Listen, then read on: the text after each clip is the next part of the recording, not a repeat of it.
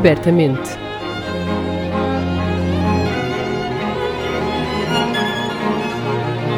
Um podcast da Orquestra Sem Fronteiras. Apresentado por Diogo Costa.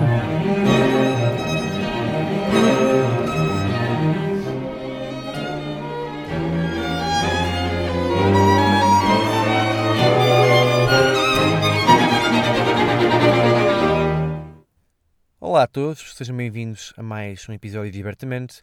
O meu nome é Diogo Costa e este é o podcast da Orquestra Sem Fronteiras com o apoio Santander. Hoje contamos a história de dois músicos nascidos na Ucrânia que, dada altura das suas vidas, se deslocaram para Portugal, onde hoje vivem. Têm idades diferentes, experiências diferentes, mas o denominador comum entre eles é que são um exemplo do melhor que o intercâmbio cultural entre países tem para nos dar enquanto cidadãos. Recebemos Luísa Waldman, violinista, natural de Kiev, onde iniciou os seus estudos musicais na Escola de Música da cidade de Kiev e que, no ano 2001, ingressou no Conservatório Escola Profissional das Artes da Madeira. Hoje é professora de violino na IP Orquestra no projeto Orquestra Geração, na Escola Profissional da Metropolitana e no Conservatório de Música da Metropolitana. Recebemos também Denis Tachenko, violinista, natural de Kiev, nascido numa família de músicos, estudou violino na Ucrânia até aos 17 anos de idade, idade essa com que foi para Portugal estudar na Academia Nacional Superior de Orquestra e na Escola Superior de Música de Lisboa. É conhecido pela sua versatilidade no violino, tocando estilos que vão do clássico ao folk. É primeiro violino do quarteto arabesco e colabora em vários projetos na área da música tradicional. Olá Lisa, olá Denis. Olá, Diogo. Olá. Lisa, comece por ti. Como foi a mudança de Kiev para a Madeira? Como foi passar da escola de música da cidade de Kiev para o Conservatório da Escola Profissional de Artes da Madeira? Como é que foste recebida pelos teus colegas quando lá chegaste? Eu acho que foi uma mudança bastante natural. Hum, eu venho de uma família de músicos. A minha mãe é pianista, a minha avó é pianista, o meu avô, que eu não cheguei a conhecer, era violinista e música fez sempre parte. Portanto, na altura da mudança, eu tinha uns 7, 8 anos, ou seja, era bastante pequenina, uh, não sabia nada de português, zero, mas a mudança foi muito, muito natural, porque o conservatório, para além de, de ser pronto, uma linguagem musical, que era natural para mim, uh, tinha muitos professores do leste, ou seja, sempre senti alguma ligação com a Ucrânia, foi muito, muito natural. E ao mesmo tempo ingressei no, no ensino no ensino normal, no primeiro ciclo, fui para a segunda classe, aí já foi um bocadinho mais brusca a mudança. Ora, lá está, não sabia português, tive que me desenrascar. Lembro-me que a minha mãe foi muito inteligente e ensinou-me uma frase: O que é isto? Então andava pela escola a apontar para as coisas e a perguntar: O que é isto? E pronto, desenrasquei-me assim bastante depressa. Em pouco tempo já conseguia dominar o português e a coisa foi avançando. Entretanto, ingressei na, no segundo ciclo. Uh, aí já não me identificava tanto com a escola onde eu estava, tive que mudar de escola. Mas mantiveste no conservatório? Sim, sempre no conservatório. Okay. O conservatório era a minha segunda casa. Eu saía de manhã de, de casa, fazia a minha escola normal e depois já a acabar, descer assim uns metros a ver, que era super perto, ia para o conservatório, fazia as minhas aulas, ia para a sala da minha mãe, porque ela dava aulas lá, e pronto, foi sempre assim um espaço seguro, era a minha segunda casa, onde tinha amigos, onde tinha pessoas com quem convivia o tempo inteiro. Um, nós acabamos por criar uma família lá. As pessoas que lá trabalhavam, muitas delas eram amigas da minha mãe desde, desde o ensino superior dela, algumas até amigas de infância. Uhum. Pronto, acabou por se formar assim uma ligação muito pessoal e muito forte. Aliás, a minha mãe, por exemplo, é amiga da mãe do Denis, ou seja, crescemos muito com, com foi, esta... Foi esse um dos motivos pelo qual escolheram Madeira também, para vir viver? A minha mãe escolheu Madeira porque já tinha lá, exatamente, tinha colegas lá a estudar e a trabalhar e a dar aulas. E, e foi um convite que surgiu de uma forma muito espontânea. Ela aproveitou o convite, foi um ano para lá antes de mim. Esteve lá a ver se, se, se conseguia adaptar-se, se tinha alguma possibilidade de um futuro. E coisa que aconteceu, nisto ela veio buscar-me, porque eu tive um ano só com a minha avó na Ucrânia e depois vim morar com ela. Entretanto, ingressei na escola profissional não foi uma mudança assim muito brusca também, foi um segmento natural. Foi em 2008, portanto já fazia seis anos naquele conservatório. Se calhar a coisa mais brusca dessa mudança foi o facto de eu não ter a certeza se queria seguir violino. Veio um, um momento um bocadinho ambíguo. Um, o que é que tinhas feito se não fosse violinista? eu queria ser muita coisa. Eu quis ser veterinária, quis ser uh, fotógrafa, quis ser. Um, quis ser tanta coisa e pianista, quis ser pianista. Eu achava que tocava piano, mas não tocava nada. Pronto. E, e acabei por decidir que queria seguir violino porque fiz um estágio de orquestra no ano anterior, que foi ao Jota, o meu primeiro impacto com pessoas sem ser da Madeira, a minha primeira viagem sozinha, sem ser com a minha mãe, e aquele contacto todo de pessoas também queriam seguir música, também queriam seguir violino, aquela motivação de tocar em orquestra e, e conhecer um bocadinho outra parte desta realidade puxou muito por mim. Pronto, e claro, foi muito óbvio, entrei na, na escola profissional e depois foi tudo no relance. Já tinha a minha família lá formada, até porque a minha turma era, era pequenina, éramos só sete. Então, sem querer, passámos o dia todo uns com os outros. Uhum. Era, era super pessoal, super íntimo. E foram três anos que passaram a voar. Nessa altura estavas perfeitamente ambientada já. O que, é que, o que é que mudar de país tão cedo te ensinou? Sim, estava ambientada, mas sei que tive no início bastantes dificuldades em me ambientar, porque eu sentia que era diferente no início. Eu não queria ser diferente. Eu era uma criança que não percebia porque é que eu era diferente. Será que era por causa da língua? Será porque eu era loira, os meus colegas era, tinham todos cabelo escuro? Não sei, havia qualquer coisa que eu sentia uma, uma diferença e eu não queria sentir diferença. Então aprendi a adaptar-me, aprendi a ler as pessoas, a perceber o que é que o que é que, o que, é, como é que eu poderia moldar-me. Não é, não é que fosse uma necessidade, mas queria também saber fazê-lo, queria perceber, ler situações. E acho que foi isso que, que aprendi acima de tudo: é ser flexível, sempre que necessário. É enquadrar-me nos sítios, entender onde é que eu estava, o que é que era expectável, ou como reagir às situações. E a desenrascar-me também. Tentar uh, criar um ambiente seguro, criar laços com as pessoas onde dava, porque era sempre muito importante para mim o aspecto social, conseguir uh, tocar, mas dar-me bem e gostar de quem estava a tocar comigo e sentir que as pessoas também gostavam de mim criar assim ligações um bocadinho uhum. mais profundas sem ser só o tocar, que acaba por ser já só por si muito íntimo, não é? Sim. Pronto, e aí houve uma necessidade para mim própria de, de me adaptar, de criar uh, um bocadinho esta, esta faceta, esta característica, desenvolvê-la. E acho que acima de tudo foi isso. Tu mudaste de país. Normalmente, os alunos portugueses, quando chegam ao final do conservatório, vão para a universidade e alguns pensam ainda antes de acabar o curso em estudar para o estrangeiro. Nunca pensaste nisso? Talvez fruto de teres vindo para cá tão nova, teres mudado de país logo tão nova? Mudar de país uma segunda vez? Pensei, mas não foi uma ideia que, me, que estivesse muito vincada em mim. Uhum. Porque eu sempre tive necessidade de, de sentir uma casa, saber onde é que era a minha casa. E até, até os meus 12 anos, a minha casa era a minha casa na Ucrânia. E a Madeira era algo como se fosse de passagem, mas depois deixou de ser. Depois a minha casa virou a Madeira. Só que num instante já estava eu no ensino superior. Claro que houve né, nesta fase da transição e da escolha onde é que eu queria estudar. Houve aquela dúvida de será que eu não devia de ir para fora? Mas toda a gente quer ir para fora, porque é que eu não vou para fora? Eu devia de experienciar, devia de querer, devia de tentar. E queria, uh, mas a verdade é que aqui o meu objetivo naquela altura era entrar na metropolitana e estudar com, com o professor Aníbal Lima. Foi a única escola onde eu concorri. Acabei por não concorrer em mais lado nenhum, porque era o que eu queria. Era o violinista que me tinha cativado. Era a pessoa com quem eu queria aprender.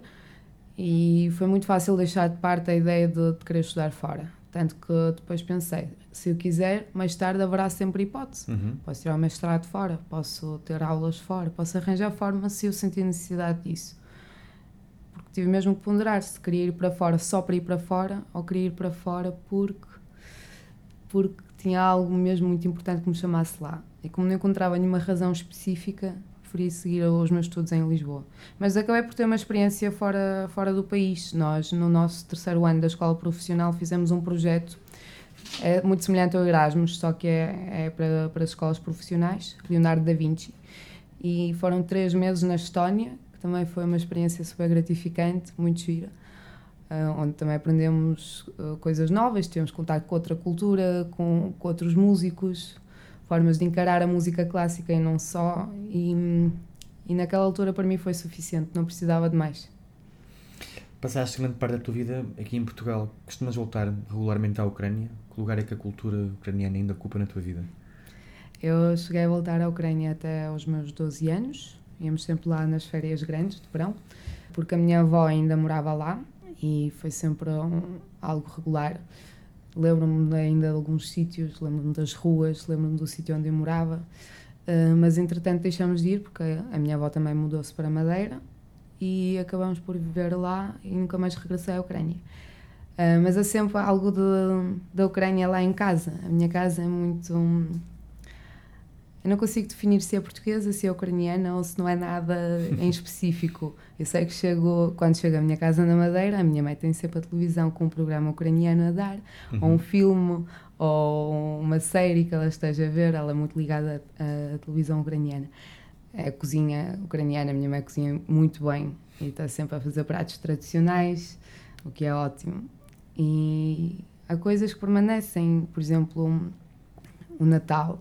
O Natal para nós não coincide com o Natal eh, que se pratica em Portugal, não com o Natal cristão. Vocês celebram 25 de dezembro e nós não. Para nós o nosso Natal calha dia 7 de janeiro.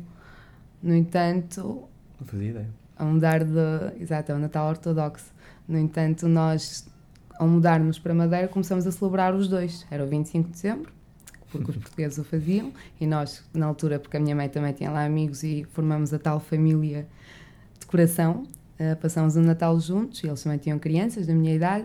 Uh, nós que também queríamos prendas de Natal, tal como os nossos colegas tinham. Portanto, havia aquela coisa de, de querer uma festa também. Então começamos a celebrar o Natal no dia 25 depois fazíamos o 31 de janeiro, que é a passagem de ano, mas para nós sempre foi algo muito, muito importante, porque era a celebração era semelhante à do Natal aqui, ou seja, aí era o jantar, aí era a troca de prendas também, era assim tudo muito mais festivo. E depois, claro, fazíamos alguma coisa no dia 7 de janeiro, nem que, nem que fosse mais íntimo, mas para celebrar o Natal ucraniano, com os pratos tradicionais e coisas assim. Bem, agora és professora, tens uma série de, de alunos Passas-lhes alguma coisa da cultura musical ucraniana? Eles têm curiosidade, costumam te perguntar?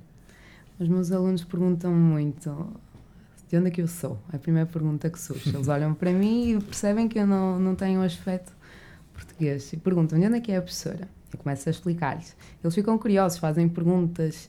há muitas coisas que nós tocamos, se calhar não ucranianas, mas de compositores do leste, e quando eu sei, quando consigo falar um bocadinho mais sobre isso, explico-lhes e eles têm muita curiosidade, eles procuram saber.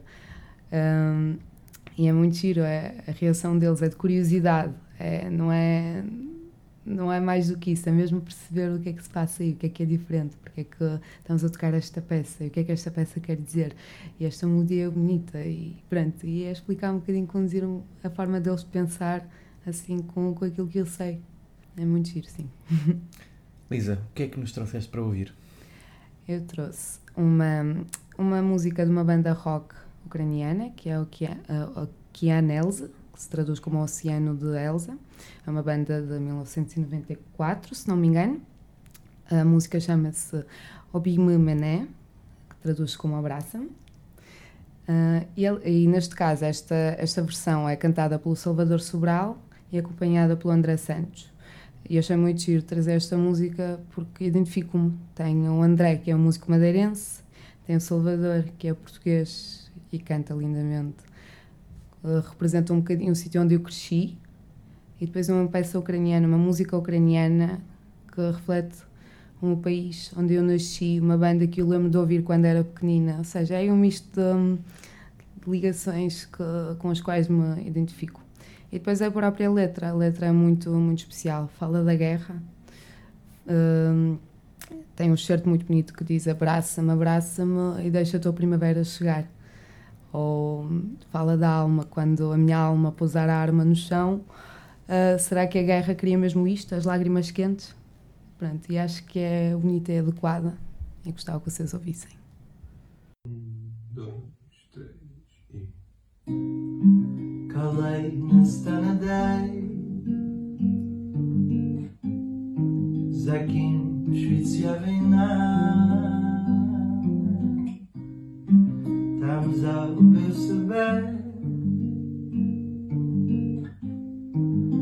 noche va a sonar.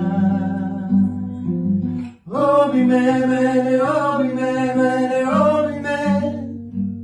Tan ahí no, y he buscar. Oh, mi meme, oh, mi meme.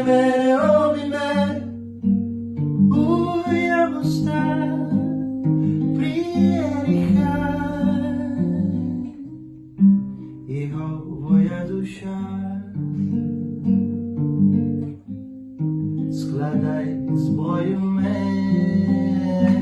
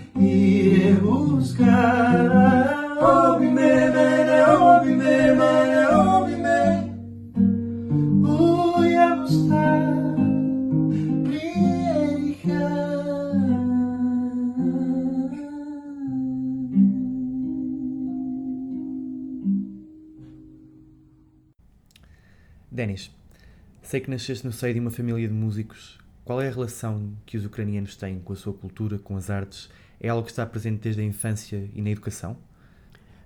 Pois, eu não posso falar em nome de todos os ucranianos, mas sei que cresci numa, pois como cresci numa família de músicos, para mim não havia outro mundo fora desse mundo. Portanto, para mim era tudo super natural. Eu estava, a minha mãe com, eh, com eu ainda estava dentro da barriga da minha mãe, minha mãe estava a estudar, ainda no conservatório superior. Portanto, e na minha família, sim, nós temos muito, muita cultura ah, ucraniana já no sangue, porque já na minha família já vem de- do meu bisavô. Então eh, ele era ele arranjava era um arranjador de músicas ucranianas também para o coro eh, compunha eh, principalmente para o coro também compus uma uma ópera infantil e também na, naquela altura havia um movimento muito forte de, hum, de levantar cultura e foi no, breve momento em que em Ucrânia foi hum, independente. E eh, nessa, eh, nessa, nesse momento o- houve um coro dirigido por um, por um mestre chamado Koshitz. E esse coro eh, eh, viajou eh, pela Europa e pelos Estados Unidos e tornaram muitas das canções ucrania- ucranianas famosas. Por exemplo, não sei se sabem aquela. como é que se chama? Song of the Bells. Tararam. É o Shedra, que é uma famosa canção uh, ucraniana tradicional que foi arranjada e com esse arranjo agora ficou famosa no- nos Estados Unidos, por exemplo. E uma delas, Eu sempre a conheci como uma música de Natal. Pois, Sim. é assim que, uh, e outra música posso dizer é, por exemplo, o George Gershwin foi a um destes concertos e ouvi outra música que era assim Oi hodit son kolovikon Ouviste alguma coisa ali? Estranhamente familiar. Sim. Então, é o Summertime Uhum. e foi inspirado aí. Portanto, desde pequenino, nós também, eu quando era pequenino, ia com, o meu tio, ou recebíamos em casa ah, chamado Vertep, col- Kolhadnik, é quando iam, tipo, cantar janeiras. Era mais ou menos essa tradição, traduzida. E quando era pequenino também ia com eles, com uma estrela. ah, e com, era um tipo um teatro ah, assim musical e recebíamos em casa e também íamos eh, também assim eh, portanto eu cresci com essa essa cultura tradicional ucraniana apesar de ser União Soviética e apesar de se, se falar muito língua russa porque E já vamos falar sobre isso a seguir, na, na pergunta seguinte. Já te vou perguntar um bocadinho sobre o que foi, eh, enfim, crescer nessa, nessa altura de mudança. Pois, a questão é que, mesmo hum, estando nesse ambiente soviético em que a língua ucraniana era sinal de nacionalismo e, e inclusive o meu bisavô, eh, se por acaso não morresse naquela noite com 40 anos eh, de, de tifo, acho que assim se diz, mas sim uma Febre doença. tifoide, acho eu. Não sei, é Acho uma que coisa sim. que era altamente contagiosa, Uhum. porque ele era padre e foi confessar os pecados a um, um doente, estava doente, e ele apanhou, o, o paciente dele eh, recuperou, e ele, ele, ele não recuperou, mas já tinha os, os, os, ah, os russos já estavam à espera dele para levá-lo à prisão, porque não estavam, não estavam a acreditar que ele estava a morrer, portanto estava moribundo. E foi assim. Mas eh, desde, desde, desde esta altura, então, eh, a cultura ucraniana era perseguida. E mesmo assim, nós em casa tínhamos livros proibidos, tínhamos livros de história que eram diferentes da escola. Portanto, eh, eu estudava os livros de história em casa e, e não na escola, basicamente, eh, porque havia muita propaganda, havia muita coisas inventadas que, como conseguimos perceber, até hoje são possíveis. Até hoje eh, há uma, eles lá consomem uma, uma cultura, uma história completamente diferente daquilo que é, uma realidade completamente diferente. Então eu cresci na escola, que era um bocadinho mais livre também, era a escola de músicos, é tipo escola profissional, Ahm, só começava aos 7 anos. E era um ambiente bastante diferente, era um bocadinho mais brando. Eu era, também havia aquelas cerimónias de os, os netinhos de Lenin, eh, que tínhamos usar uma estrelinha, depois eh, éramos os pioneiros, pronto, mas foi aquela tipo, transição já para, para a liberdade, digamos, para, eh, para hum, como é que diz? Ah, quando acabou a União Soviética. Independência, sim, quando acabou a União. Soviética. Vou-te vou -te interromper para ouvirmos um bocadinho de música, porque o Denis trouxe-nos não uma, mas três sugestões. E a primeira está, está relacionada com a família dele. Sim, então é, é uma, hum, um andamento do, da liturgia ortodoxa, composta pelo meu bisa- bisavô para o, para o coro. Hum, é uma liturgia de São João Crisóstomo.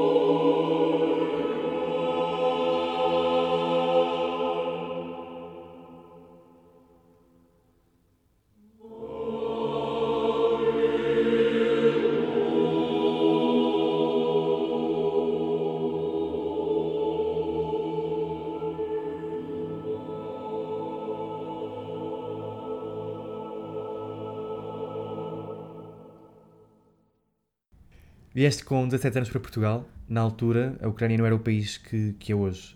Como é que foi passar de um país que tinha saído da, da União Soviética há pouco tempo para um país que pertencia à União Europeia, como, como já era Portugal? Houve mais constrangimentos ou, ou facilidades? Foi uma mudança bastante drástica para mim, porque eu já, já tinha formado a minha consciência e identidade também nacional, também, uh, e tinha muitos amigos, já hum, tinha muitos interesses, já, já viajei pela Ucrânia, tinha feito uma viagem de bicicleta hum, dedicada às crianças de Chernobyl, às vítimas de Chernobyl, assim, tipo, Uau. pela Ucrânia, tipo, fiz, 200, fiz 700 quilómetros. Já na bicicleta há muitos anos, então. Há mesmo muitos Eu anos. fiz uma grande pausa, agora voltei a andar outra vez, há pá, uns 4 É anos. eu acho que toda a gente que conhece o Denis sabe que ele anda de bicicleta. É, é quase imagem de marca. É isso. Sim, foi aí que nasceu, se calhar. Sim, como, é só para dizer que eu já conheci e embebi bem a cultura ucraniana antes de vir para cá e, e, s- e passei por todas as eh, manifestações e toda a mudança, manifestações contra a União Soviética para acabar com o regime, isso tudo. Eu, sendo ainda um puto, andava ali ao pé das manifestações, ia lá, desenhava a, a bandeira ucraniana, colava na escola, eh, os professores diziam que tens de tirar já isso, isso não pode ser, sei, porque era assim uma, uma revolta, era assim um bocado rebelde nessa altura. E pronto, e quando cheguei aqui, cheguei logo a Portugal eh, com a minha mãe e foi, claro, foi um choque térmico e foi um choque cultural, obviamente, porque também foi no inverno e foi incrível. Nós quando chegamos era tipo, mal saímos do avião, era assim, ainda por cima a pista era curtinha na altura, assim, era assim tipo, mal, mal, mal via, via um bocado- pedaço de terra, de repente uma travagem brusca, assim, tipo, um choque incrível. Ah, depois saímos, sentia um cheiro assim doce, não sei, bananas, tipo, não sei, tipo, uau, onde é que estamos? Era assim uma coisa super surreal. E vimos assim du- duas, dois arco-íris sobre o mar, assim, uma coisa lindíssima, foi assim uma coisa. E, e achei, e eu sem falar português, nada, zero. Minha mãe teve umas aulas, mas também não falava muito. E a minha mãe foi pior ainda, ela chegou e logo no dia seguinte foi dar aulas. Porque estavam à espera dela desde, desde E outubro. dava aulas de quê? De, de órgão e de piano. Ah, ok. Sim, e pronto, ela explicava. Não é pronto, música é mais fácil, mas. Sim, mas ainda assim. Sim, é? mas- um desafio grande. Sim, e para ela, eh, pronto, eu, dá para notar que é meu- eu não, não vim cá com 7 anos, portanto, não, não, já tenho, ainda formei o meu sotaque ucraniano um bocadinho mais forte. Não sei se a Elisa tem, tu tiveste o teu sotaque eh, madeirense. Eu tive o meu sotaque madeira. Pois é. Bem, bem vincado. Sim, porque também eu conheci também outros miúdos que estavam lá já antes, da, da professora Helena, eh, que tipo, estavam com sotaque incrível, Então, tipo, ucranianos com sotaque assim, eh, super puxado ali da madeira. Eu, é lá. É assim, mas eu não apanhei esse sotaque, eu só tentei, tentava de ouvido apanhar o que é que eles diziam, tipo, eu repetia, imitava, tipo, coração, coração. Depois percebi, ah não, que horas são? Ah, Mas porquê que as pessoas me dizem isso? Tipo, eu tipo, não estava a perceber. Eu imitava de ouvido e depois comecei a perceber que não, não adianta. Assim, não batia não, certo, assim eu não vou, escrito. assim eu não vou. Mas sim, é era muito difícil. Denis, a, a soberania e a independência declarada em 1991, achas que melhorou a vida dos artistas ucranianos, o acesso à cultura e às artes, ou por outro lado, se calhar criou algumas barreiras com aquilo que era alguma cultura partilhada com outros países da União Soviética? Em termos de barreiras, eh, zero. Não estou a ver nenhuma barreira que pudesse ter aparecido, mesmo. Ah, as barreiras eram mais, e o que agora estamos a sentir, o tal ódio por um, por um país que, que tenta invadir e tenta impor a sua vontade e mesmo extinguir um outro, outra nação. Eh, essa é a maior ba- barreira, porque de resto eh, sempre tive muitos, eh, também tive amigos russos, sempre tive eh, também ucranianos que cresceram a falar ru- em russo, Uhum. porque ainda os pais deles, os, os avós deles falavam ucraniano, mas na altura de Stalin, era- como era perigoso falar ucraniano, passaram para o russo. Eu também, quando era pequenino, comecei a falar em russo, mas depois passei para o ucraniano, basicamente. Mas é só para dizer que, com a, finalmente, com a libertação eh, da Ucrânia da União Soviética, eh, claro, as coisas não mudaram drasticamente. Ainda havia muita influência até 2014 da, da Rússia. Todos os presidentes tinham lá os agentes e era muito controle, havia muito controle, portanto a luta continuava. hum, ainda. E então uh, senti mais livre para poder, uh, vi- claro, viajar a qualquer lado, porque na altura na União Soviética não podias. O meu, o meu tio foi prejudicado por ele estar a cantar música ucraniana, a KGB proibiram, e porque ele não quis col- colaborar com KGB, proibiram sair do país, proibiram fazer concursos internacionais. Uh, portanto, as barreiras foram impostas pelo regime, não, não ao contrário. A, a seguir, uh, eu sinto-me agora, neste momento, e sinto-me muito mais livre. Eu posso viajar para qualquer país, posso estar. Claro. Não, quando perguntei por barreiras, na verdade isto é um assunto altamente controverso e difícil, mas eh, as barreiras que eu, que eu falava têm que ver um bocado com o cancelamento também da cultura russa eh, face àquilo que estamos a, a viver agora neste momento. Hum, vemos artistas russos também a ficarem sem concertos, a terem coisas canceladas, a verem algumas imposições à sua atividade, eh, quando provavelmente eles se calhar nem que sequer concordam com, com, a guerra que está a acontecer. Hum, Se calhar não concordam, é, uma- é um ponto muito sensível. Portanto, se Sim, calhar sim, sim, é uma coisa, não concordam, outra. E depois, ainda por cima, aqueles que estão patrocinados pelo regime de Putin e aqueles que estavam, mesmo não concordando, mas se acomodaram e viviam nessa, nessa bolha. Pronto, agora finalmente se calhar estão a perceber que chegou a hora de, de, de- de mostrar, perceber que há que ser honestos uh, com aquilo que queremos ser, porque Georgiev, por exemplo, é um excelente maestro. Uh, e tenho muita pena por ele estar a colaborar com este regime e, e- e usufruir dele. Também conheço outro, o Yuri Bashmet, na altura também, era um, o, o violitista ucraniano, também se mudou para, para a Rússia. A Rússia uh, tinha, uh, principalmente o regime, a KGB, tinha muito de- disso, buscar, uh, buscar os, os melhores, o melhor que há à volta da Rússia, levar para Moscovo e chamar-lhe russo. Portanto, eh, o- aqueles que não, não quiseram fazê-lo eram, eram mesmo extinguidos, mortos, levados. Havia houve uma geração de músicos incríveis, foram, foram eh, na altura de Stalin, simplesmente foram reunidos todos para fazer um congresso e foram simplesmente mortos.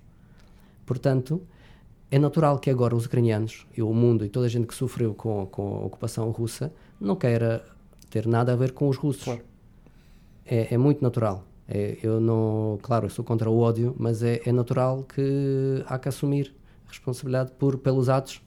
Não, não são atos destas pessoas, mas muita gente que se encostou, se, se acomodou e depois chegou a um ponto que agora nenhum russo consegue sair a manifestar-se na Rússia, é logo preso. Então não conseguem fazer nada. Portanto, é, isso foi, e, e na Ucrânia foi diferente. Os ucranianos nunca quiseram, nunca, nunca quiseram. eh, um, ser uh, fazer parte da Rússia sempre e sempre sofreram com isso até que chegou esse, esse dia de hoje que estamos a ser invadidos abertamente porque até agora era tudo invadido de uma maneira que o mundo tentava conseguia fechar os olhos e não ver agora já não há maneira de não ver Bem, vamos falar sobre uma coisa que eu sei que te é muito querida, que é a música folk. Sei que é uma coisa que te é muito próxima. Foi em algum momento da tua, da tua vida uma forma de manter a tradição musical ucraniana mais presente, já depois de ter saído da, da Ucrânia, obviamente? Ou, ou isso é algo que procuras em todos os estilos de música que tocas, que, que não são poucos? música folk pronto como nasci lá está como já tinha essa um pouco de música ucraniana na, na minha na minha educação Ahm, depois tive uma fase aqui que era só clássico estudava muito estudei primeiro um pouco na Madeira só tive seis meses. E depois vim para Lisboa estive na Metropolita- metropolitana precisamente. E, e sentia-me muito lá muito fechado e era muito estudar, estudar, estudar, muito clássico, clássico, clássico, e não saía, não conhecia nada. Para mim, Lisboa, eu não conhecia beleza nenhuma de Lisboa. Para mim, eu sofria muito com a comida. Perguntavam-me, então, mas gostas de comida portuguesa? Eu, não, portuguesa não é boa. Porquê? Porque eu comia na, na cantina. Sim, sim. Ah, eu comia sempre na cantina. não- e depois, batata com arroz. Tipo, que é isto? Nós, ninguém come batata com arroz. Tipo, era tudo assim, bitoque. Ok, está bem. É assim, este tipo de comida eu não estava a perceber. Ah, sim, ah, basicamente para explicar que eu vivia num mundo muito fechado, até uma certa altura. E depois decidi mudar de escola, fui para a escola superior, estudei com o professor Garegin, um arménio, e, e comecei a tocar outros estilos de música. Foi, foi, foi convidado para tocar com o Pedro Joia. Ele, além de ser músico clássico, ele toca muito flamenco e agora música portuguesa, portanto ele... E, e comecei a tocar música fora da caixa, fora do clássico. e com vários músicos, tipo era com tabla, com saxofone, assim, outros estilos. Depois comecei, uh, também comecei a tocar com o Rodrigo Leão, uh, tinha que também improvisar. Uh, portanto, comecei a cada vez mais explorar esse mundo mais fora do clássico. E depois a mudança foi quando fui ao Festival Andanças. Essa foi, essa foi a grande mudança. Lá conheci, lá conheci vários músicos de todo o mundo e de repente já no primeiro dia estava a tocar com os italianos e também havia uma banda russa também e com franceses, é tudo assim. E eu aprendi a dançar, comecei a dançar, tipo assim, de repente, uau, eu consigo, não preciso estar assim só fechado neste mundo porque as tantas, ainda por cima, metropolitano na, naquela altura eram alunos eram poucos. E eu estava a ficar muito triste com essa situação e precisava de sair, abrir, Sim.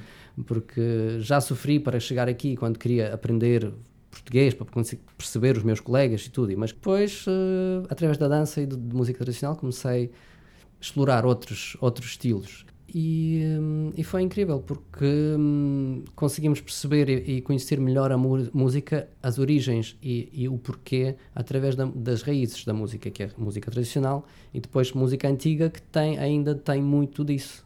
Depois também comecei a explorar os outros métodos de ensino, um, que é do, do Edwin Gordon, uhum. uh, que é aprendizagem através de, de, de ouvido. Assim, e, e, agora ainda hoje também aplico, ensino também de ouvido música tradicional e faço assim uh, projetos de ensemble folk, mesmo nos conservatórios, onde os miúdos descobrem que finalmente podem tocar de ouvido e podem ter, fazer música de câmara, de ouvido assim, e isso abriu bastante os horizontes e, e hum, é muito importante, acho eu, na educação de, de qualquer músico explorar outros estilos e uh, isso mesmo ajuda a ser um músico melhor. Senão nós continuamos nesta caixinha de, do clássico. Bem, vamos acabar com mais um pouco de música. Denis, o que é que vamos ouvir agora? Vamos ouvir agora, se calhar logo dois trechos. Sim. Sim, então vamos ouvir dois trechos. Um uh, tem a ver com a minha infância também, uh, e tem a ver com o meu tio, que foi, é violinista e foi meu que me inspirou. Então, ok, vamos ouvir uma uh, música tradicional ucraniana arranjada pelo meu tio, e tocada pelo nosso, um, nosso ensemble familiar, um, que é o meu tio, a minha tia, violinistas, a minha mãe no piano, eu nos sinos e no bombo, e às vezes no violino também, e uma menina convidada um, chamada Nadia Kupczynska. Na altura ela tinha uh, 14 anos quando, grava quando gravamos esta música. Um, é um bocadinho retro o som, acho que vem de uma cassete e chama-se Oi Vesno Vesno, quer dizer, ó Primavera, Primavera.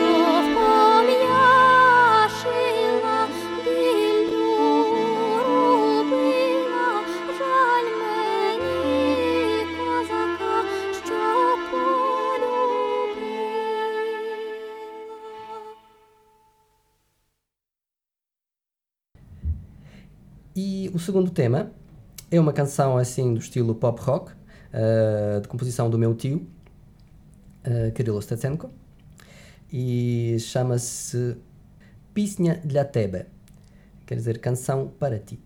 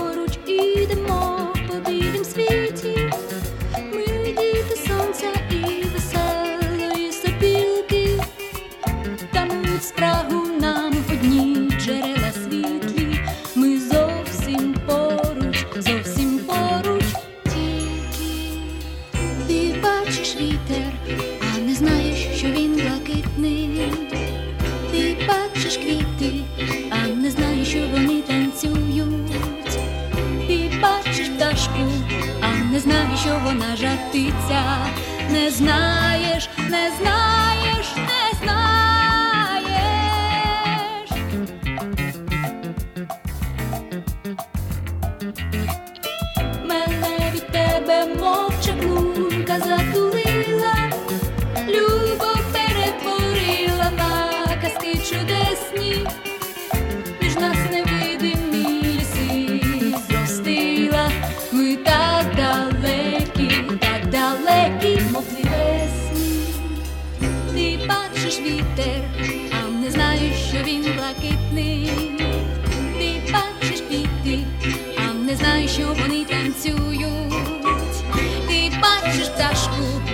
Не знаєш, що вона жартиця, Не знаєш, не знаєш.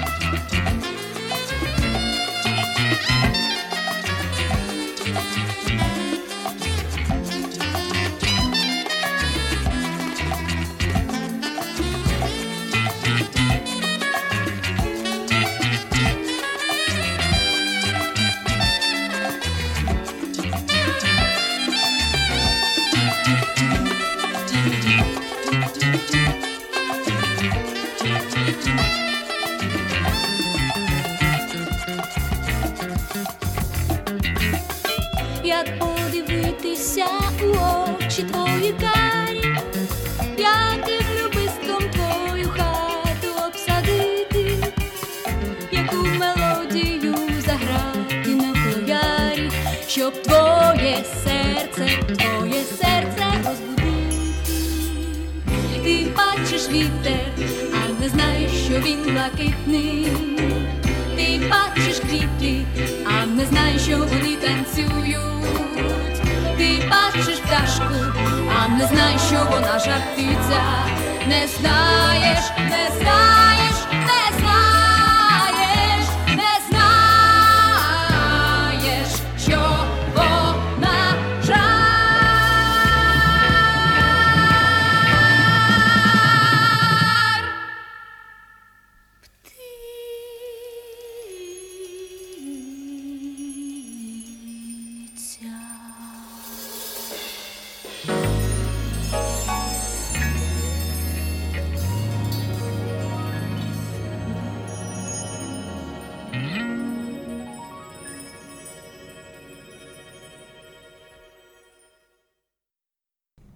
Antes de me despedir de vocês e para acabar, quero fazer uma pergunta que, enfim, é um pouco genérica, mas quero ouvir de vossa justiça.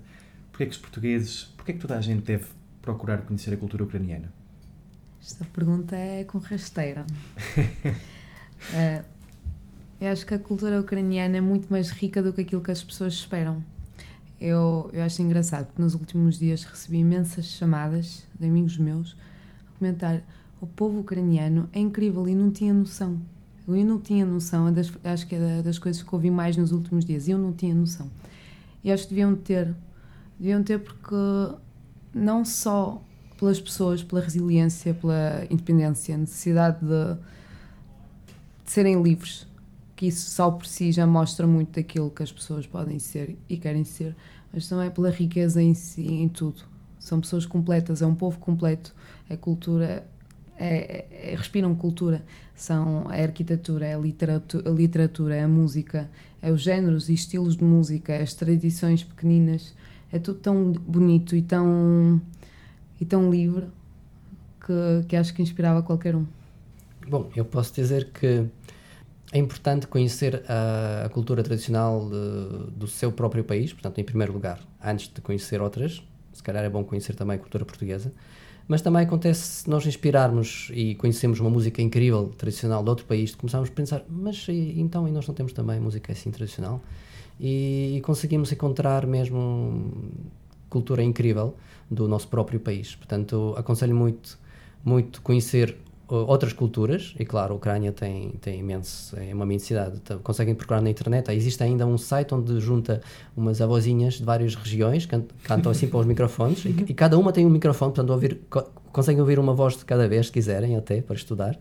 E, hum, por exemplo, até existe uma, também existe um site com uma rádio de qual tens um mapa de- do- do- dos países podes colocar um ponto e podes ouvir a rádio daquele, daquele país também. Pronto, só me lembrei. É só para se quiserem conhecer, mas é importante.